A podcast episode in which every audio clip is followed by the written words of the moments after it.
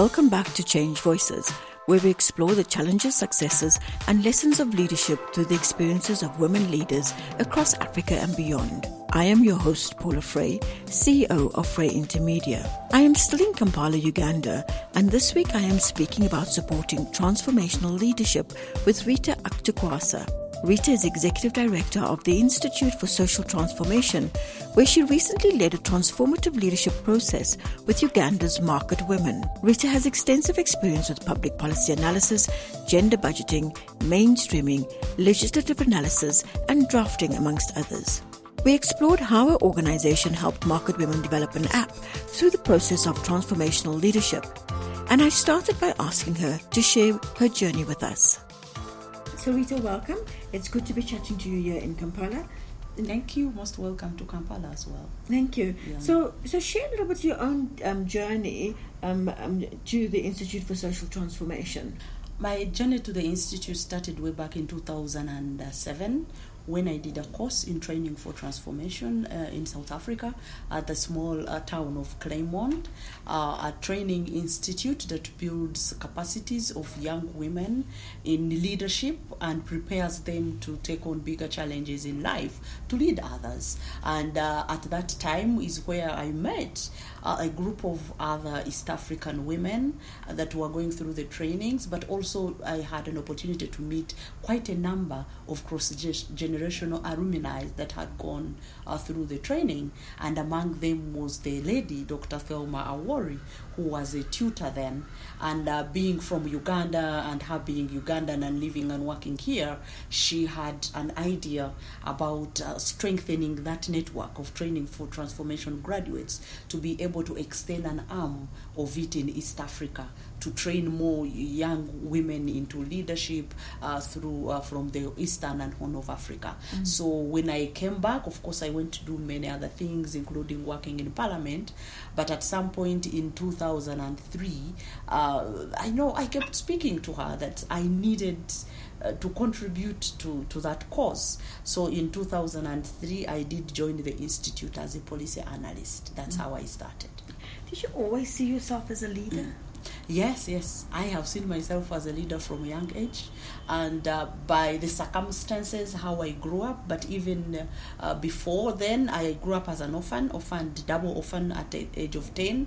But even before then, the style of parenting in my home was more leadership oriented. You know, take it on do this and that. So when our parents left, there was no choice other than to take leadership.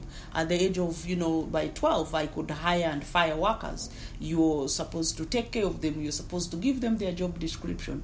What is it they do? You're supposed to know and reprimand when they don't produce to the desired uh, results. You're supposed to manage money and the income for the family. And then at the end of it all, put all resources together as children sit down and you're able to uh, to distribute resources to yourselves and make sure the home stays. And for sure, proudly, for all those years, we managed the family resources and we managed all to go through school. So, leadership to me, uh, I've known it as I grow up. Now I'm just getting to the peaks of it. So yeah. the Institute for Social Transformation has a very specific philosophy, doesn't it? Yes. Could you tell us a little bit about it? Uh, the philosophy is based on the Paulo Freire, who was a Brazilian f- professor, that believes that people have the power to change circumstances around them. They only need to learn to read and interpret their reality and be able to come together to take action. Uh, this is very real. For instance, talk about women empowerment there is no one who can hand you empowerment. People can put circumstances, can put ways to facilitate you to embrace empowerment. But for you to pick that rope, imagine a woman in a ditch and you throw a rope there. If you do not have energy, it means someone will fall in the ditch with you and then carry you through. But uh, transformation and uh, uh, says that every individual had that inner capacity to pull themselves through circumstances. You only need to build from what they know to the unknown. And precisely, Freire says that human beings are not empty tanks to be filled with knowledge. They do have knowledge. You only use need to use different circumstances to build it, and it grows.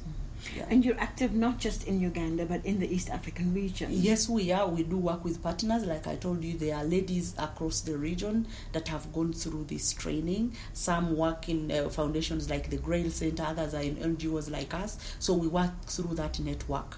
Uh, we call it TFT Africa. Uh, to be able to do this whole work across the region.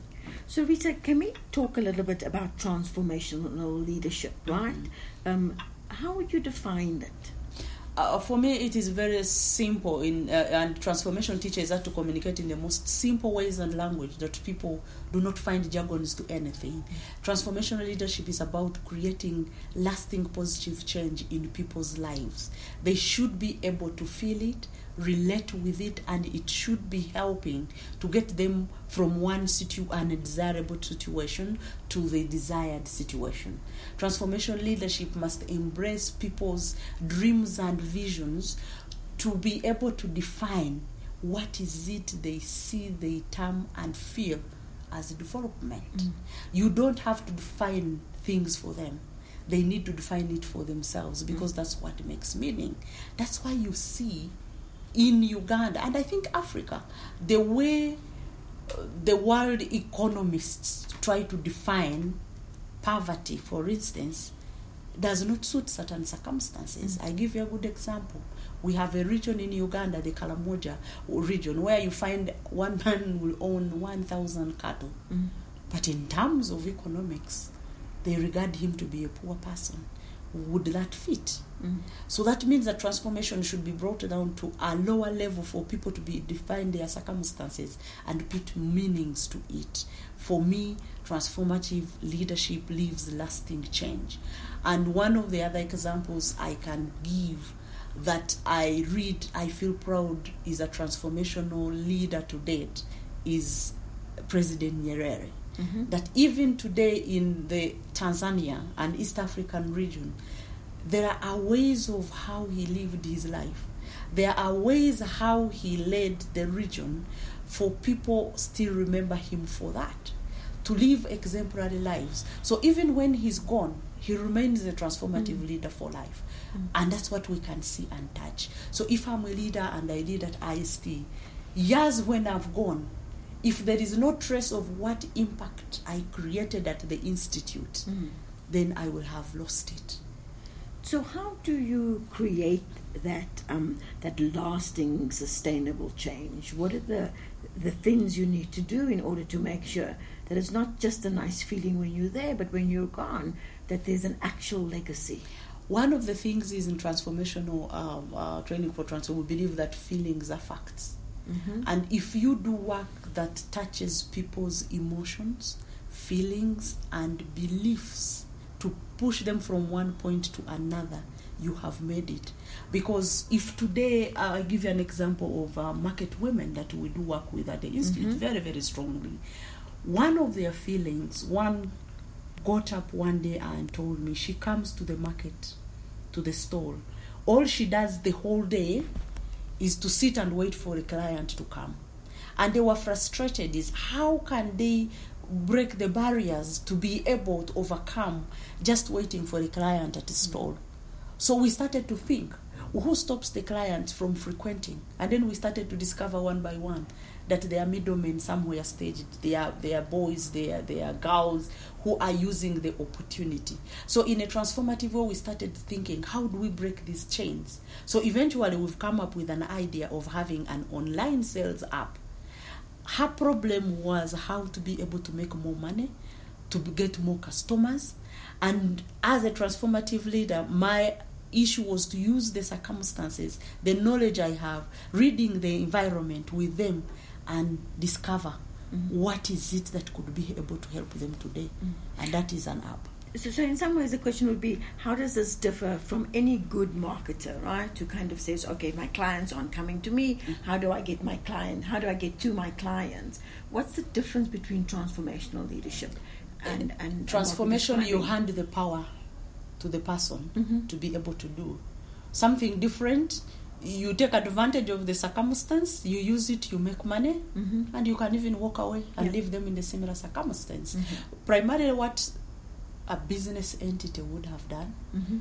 is to jump on that opportunity, see how to utilize the weakness, make Mhm. money, and leave them the way they are. Mhm. But we have handed over the power to say, This is it, you will learn Mhm. from a point of learning, you will do it yourself, you will get, make the money see it, pay it yourself, and eventually be able to see that you are moving from earning maybe ten dollars a day to possibly twenty or a hundred dollars as we we have the dream to go. Yeah. So transformation gives you the power to be able to have that freedom to make a decision, freedom to be able to determine what is it that works for you and what is it that does not work for you. If you're handing over the power to, to to the community that you're working with, in Yeah. this particular case, the women in the market, Mhm. right?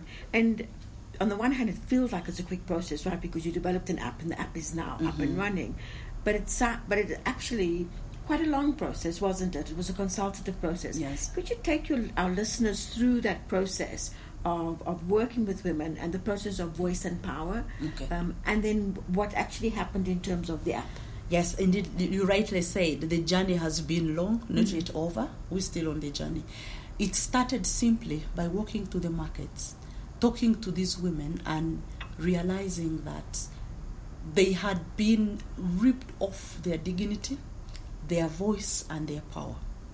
The markets are predominantly occupied by women, and every town in Uganda has more than one or so markets. But the markets we work with are the biggest, where the population is very high. Talk about 4,000 market women, talk about uh, 2,000, talk about 1,000. So these women were working in those markets. The markets are over 75% occupied by women, but the leadership was male in the markets, women were not allowed to organize. They were not even allowed to have meetings.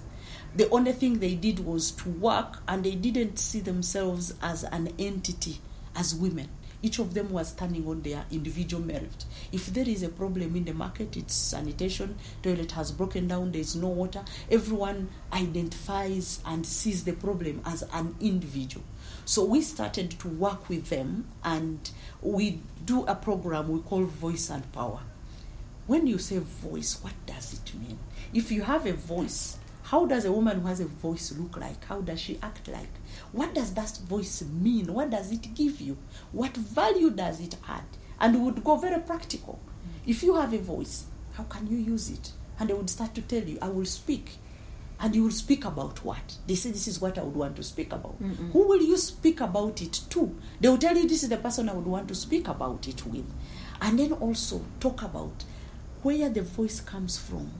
You will have worked on this person's confidence and self esteem. So we started to literally look at them. How do they view themselves? Unfortunate for the women in the markets, they had embraced the negative perception and, and grading of what the public gives them. Working in the market is considered to be lowly. They usually go there because it's like one of the last resorts. They do not choose to go. When the social necks or break, they have no one to rely to. So usually family or friends, they say, I can give you some little capital. You go to the market and you start uh, to do uh, to do sell.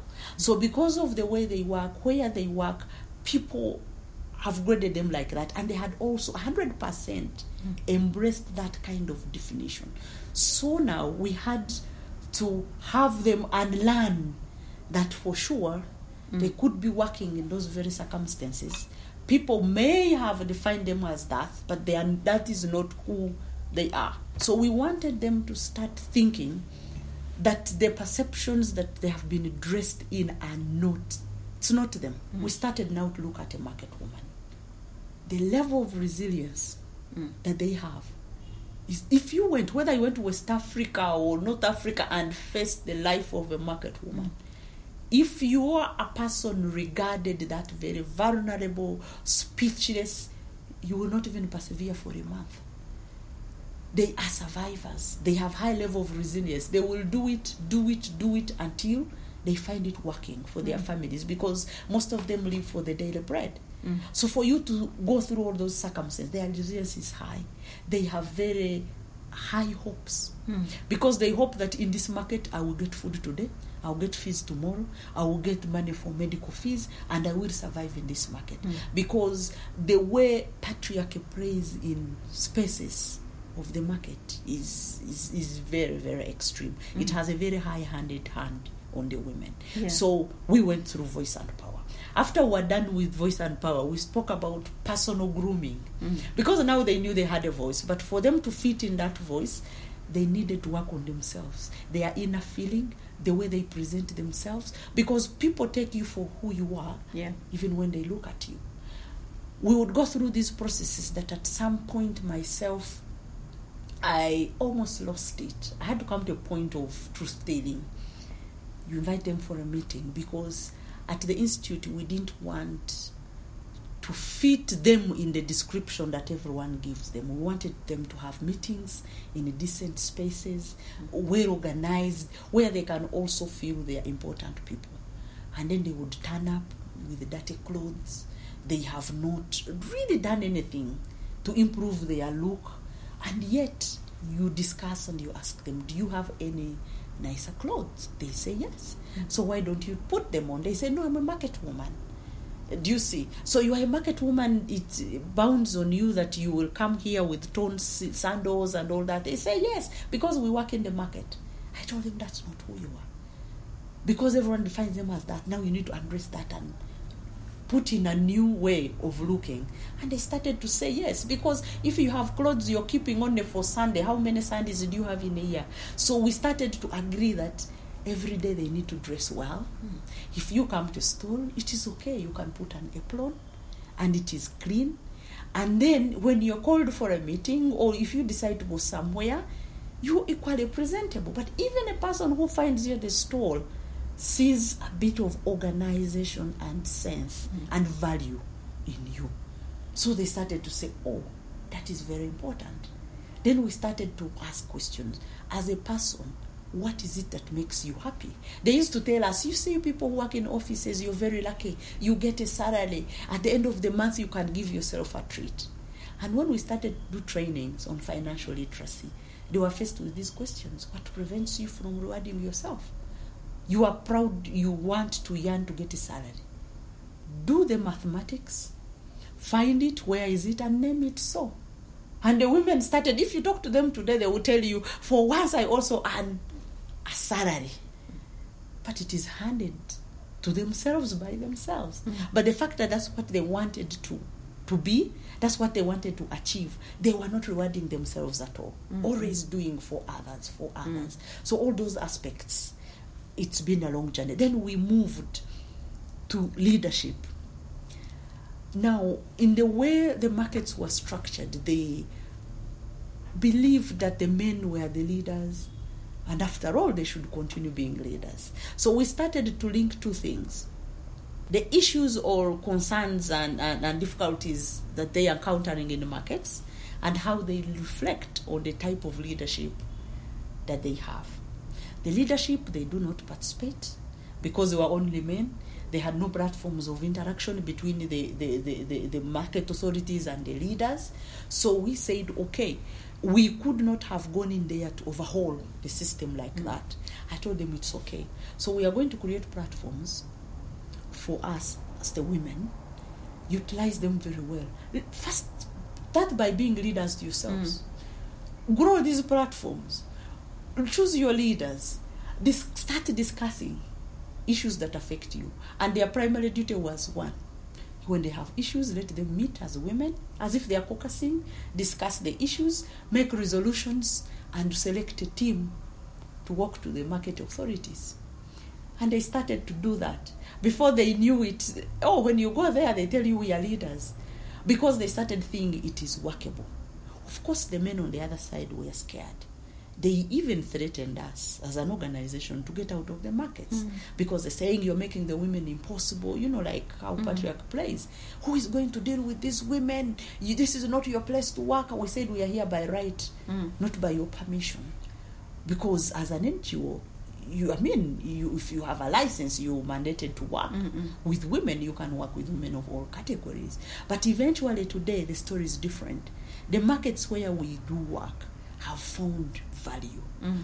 they have lessened their levels of conflicts because the women now are organized their challenges they are able to deal with. They are also easier to mobilize for any interventions that come on their way.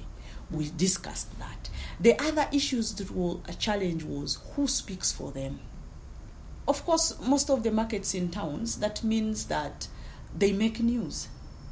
And what was the routine between the perceptions of the market women and the journalists each of them perceived the, perceived the other in a more negative way.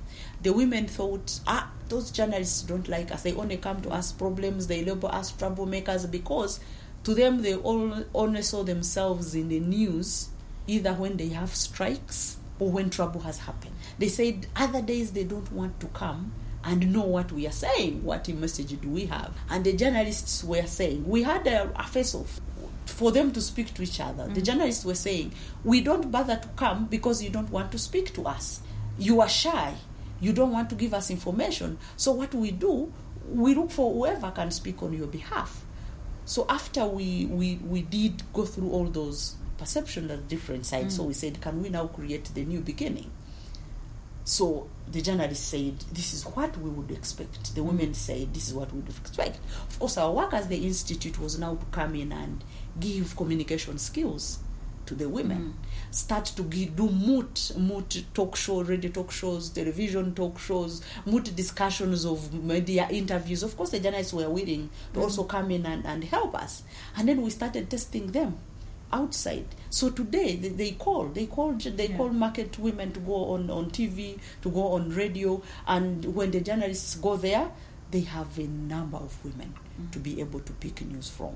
Mm. And of course, lastly, what I can say is about organizing. So why is this process so important? Because it was a process, wasn't it? It wasn't Yeah.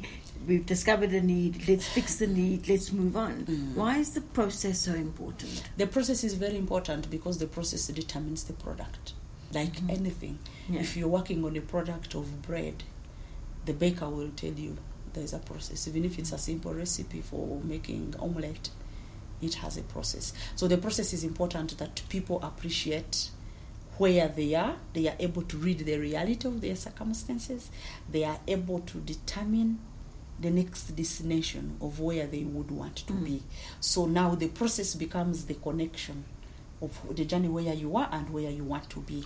Then the process uh, drives you uh, to, to, to your dream. So the outcome really was that you were able to develop an app that would help the women actually sell their products a lot more efficiently. Yes. So, so Rita, why don't you tell us a little bit about the app? Yes, the Market Garden is the name of the app. It links the buyer, actually takes you literally to the garden in the market for you to be able to buy fresh, uh, good uh, foods, but also dry products are on the app. And the app, uh, you you go online, you download the Market Garden, you are able to get it on your phone, and it has a, a place for uh, a buyer and then the place for a market woman. Certainly, you can't go to the market woman, so you go a place for a buyer or the client, and then you're able to. Of course, you must log in, put in your email if you have, your phone number if you have, your identification if you have, and then we have on the list of all products in all markets and we are piloting it in three markets in Kampala. So there is a drop down. If you talk about fish, we have different types of fish in Uganda. They will all be listed. If you talk about mangoes, they have all different types of mangoes and the categories and the prices. Mm. So what you do, you go and tick all your entire list for shopping, and then you the cost, how much you would want to buy, and the market woman's duty is to there are alerts that come to their phone when an order comes in. They are able to pick and then put together the items and then find the delivery of mechanism of delivery and up to your doorstep. How is the vegetables normally delivered? So if I order something on my app, Yes. what would normally happen? if you order something on your app, they will pack them up and then go to the. Uh, we we are partnering with some of the established entities in transport. So after they have put your items together, they do go to one of those entities, pick up a delivery, and they put and then It will be to your desktop, and you pay by a mobile money. Okay. The, you pay online. We do not uh, So there's no cash. exchange of cash. There is no exchange of cash. Absolutely. But, but it was quite interesting though because once you also uh, developed the app and you were able to identify the women who could supply vegetables, fruit and vegetables for the app and fresh produce, you also trained them in order to make sure that they were serving their clients right in, in a professional way. Yes, we have had trainings of uh, of health and sanitation. There are even standards. We, we were very glad to know that uh, the city has standards for food. Then we also trained them in customer care. Of course, I told you we trained in financial literacy, business development, personal grooming, but also to know uh, we want to use the app to have like a simple arithmetic of keeping their business records because this is a very big challenge. So we thought if we have this app, we should be able to some of sort of some of the challenges for financial inclusion. That at the end of six months, if this lady needs a loan in a bank or a, a savings and cooperative uh, scheme, we can be of help to say this is how she has been doing. And we become it becomes like source of information to know the value of their businesses. Is this is this um, program sustainable when the Institute for Social Transformation is not around? Yes, the program is sustainable. We are very lucky that we did a benchmarking in Rwanda. They have the buy from women. That is one of the key lessons that they told us, which they never did. So they said, please build sustainability. So from the start, for instance, the women will give a small contribution, but like I told you, the, the users or the clients will have to pay a service fee for the app. So we have developed a mechanism to inbuild the costs for sustainability that eventually it will roll by itself. Yeah. It's a fascinating project, and Yeah. I really wish you all the best with it. And I wish Thank it you. every success. Thank you. But if if our listeners were really keen on promoting sustainable transformational leadership, Mhm. what tips would you give would you give them? First of all, listening to the people is important because what is sustainable, you are solving a need. If you're not solving a need, then it is not sustainable. It will fade as possibly with the person who initiates. Then, number two is to take time to find ways and solutions together. Because I told you that Freire, Paul Freire, believes that human beings are not empty tins, they have something to offer. So, what, how do the people you're trying to help envision their solutions to be like? What is it they perceive as a solution? Because you know, uh, this whole aspect of, of organizations and non government organizations is we being perceived to to hand down things for free that even if they don't uh, con- continuity is not addressed after all it wasn't from their pocket so people should be able to contribute what are they contributing is it money is it their time is it the space is it the ideas they must see it as a source of a solution to something and they must contribute even when they are to their poorest point, they have something to offer. At least they will offer time. Then the, the, the other question to solve with, with sustainability is what different levels? Is it social, economic, and political? For instance, an app is uh, more of an economic intervention. But in the end, it's going to end up as a social intervention as well. It has brought the women together. It has brought them together to discuss business, to discuss health and hygiene. It has brought them uh, to come better, to work on their health, to be able to do better businesses. So it's beyond money. It talks about health. It talks about GBV, and you're addressing all these things holistically. For me, I think that's what sustainability is about. So, Rita, on that very holistic vision of what we need to be doing from a transformational point of view, let me say thank you very much You're and all the best with the application and with the Thank future you. projects that you're going to be working on. Thank so, you. thank you. Thank you, Paola. So, what then are the steps to promoting sustainable transformational leadership? Rita puts her constituents at the center of the process, starting with having an holistic vision of the change you want. She has a participatory approach and urges us to listen to those we are working with in order to solve real needs. Next, says Rita, we must take time to find solutions together. And finally, she emphasizes that everyone can make a contribution. Her story is an inspiration, and you can find her advice and more on all the ActFrey Intermedia social media platforms, including Facebook, Twitter, Instagram, LinkedIn, and YouTube. You can find more information about the work we do and the Change Voices podcast on our website, frayintermedia.com, where you can also sign up for our newsletter. Email me at pfray at frayintermedia.com or direct message me on social media to let me know if there are any women you want to hear from. Remember to subscribe so that you don't miss out on our next conversation. And do rate us on whatever platform you listen on. It does help other women get to know about the podcast. Thank you for joining us for today's discussion. Until next time, let's lead.